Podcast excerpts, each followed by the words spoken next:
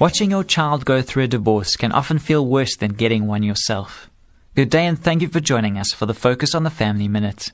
Any parent who has had to help a child suffer through a divorce knows how devastating it can be on everyone involved.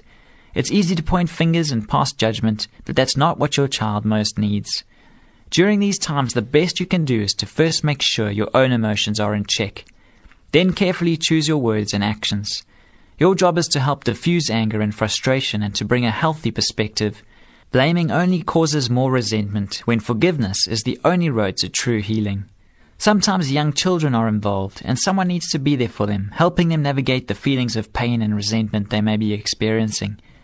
A clear head and a helping hand is what most people need during tough times, and you may be the only one who can offer that.